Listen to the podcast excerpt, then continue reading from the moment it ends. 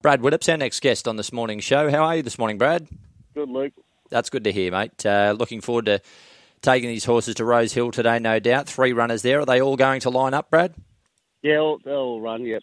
yep. Let, let's start in race five, Cross the Rubicon. We know she's got this trait of missing the kick. Um, small field probably didn't suit last start. What, how do you think she's going? Oh, look, I think she's going really well. I, I just tried something different there. Kept the fresh over eleven hundred, but... Um, Uh, I, I gave her a jump out leading up to it. The blinkers on, she jumped, jumped excellent. I thought, well, we finally might be getting somewhere. And of course, you know, race day, same old sort of thing. Which so just took her out of the race. It was mathematically impossible for her to to run well there. And um, look back at Rose Hill again, which probably probably not her track. Um, you know, sort of suits on speed sort of horses. But look. Um, Probably better suited fillies and mares grade out to fourteen hundred. Um, I, look, I think she's going really well, but um, she needs to, you know, she needs to begin and, and at least give herself a chance. Are the blinkers on today still? Yeah, yeah, they should be. Yeah.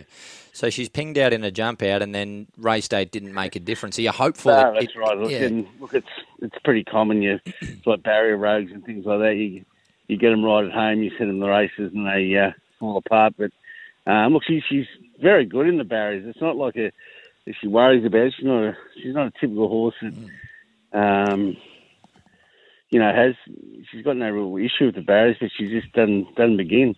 Yeah, understand. But you're happy with how she's going, and we know she's got that great turn of foot. Um, and if it's a little bit soft, which the edge is off the track today, she does love that. Yeah, look, I, I do, and I look.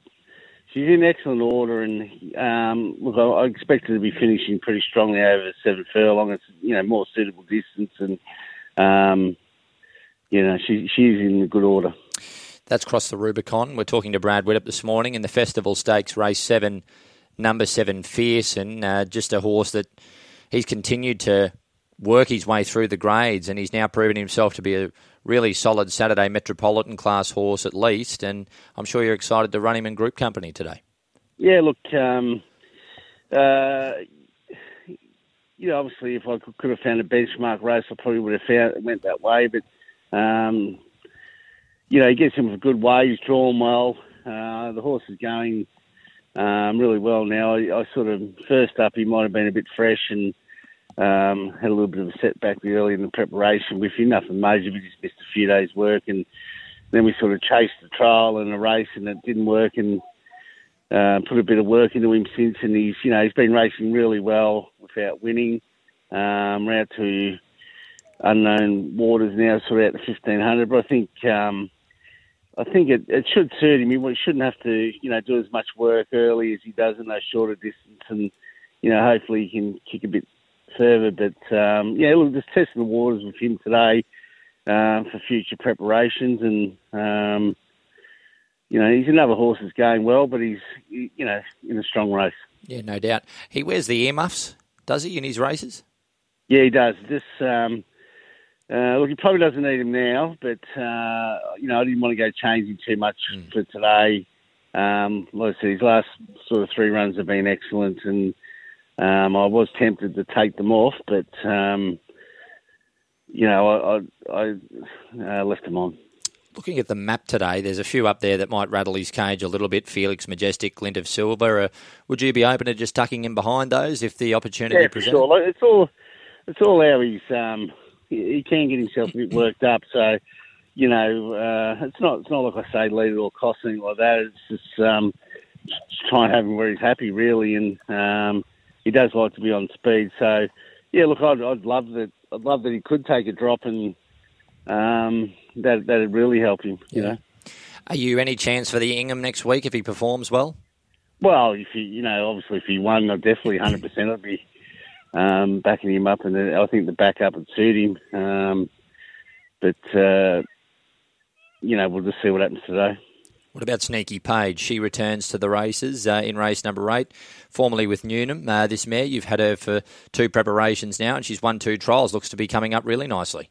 Yeah, she is. Um, look, I had her for a couple of runs last prep, and you know things didn't go right for her. Um, she's had a trouble-free prep this time through. She had two really nice trials.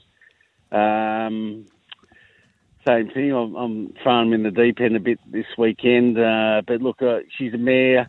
If you can get a bit of black type, it's um, and you know the they're breeders who own own. So that's my job to try and um, they own Cross the Rubicon and um, and Sneaky Page, similar owners, and you know they're breeders and, and sellers. So we're just you know she's really she's a, she's a lovely mare, beautiful mare, and big strong thing, and um, you know I'm sure she's not too far away with this sort of grade. So while she's going well.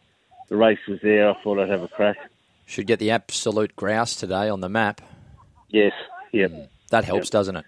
Yep. No, it does, and you know, it gets him with a um, good weight and uh, good jockey, obviously, and you know, so she's got a few things going away. Um, I'm sure she's gonna. I'm sure she's gonna be thereabouts if she brings the trial form to the races. You go to Newcastle with one uh, Owen County in race five, a newcomer to the yard. Uh, how's he going?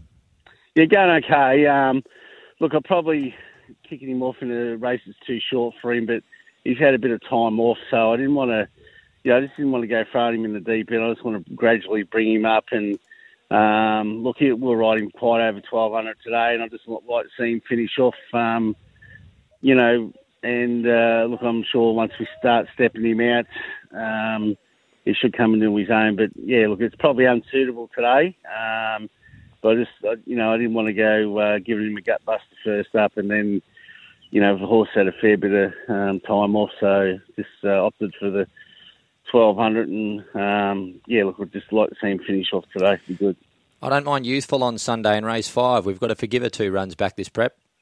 Yeah, no, she's been going good. Um, you're right. Um, she, uh, you know, she's in a race that she should be running well in, and she, and you know, she just needs to put it together. But she, uh, she's definitely ticking over nicely, and um, you know, her, her runs have been been good without winning. So you know, she she's definitely a good chance over the weekend.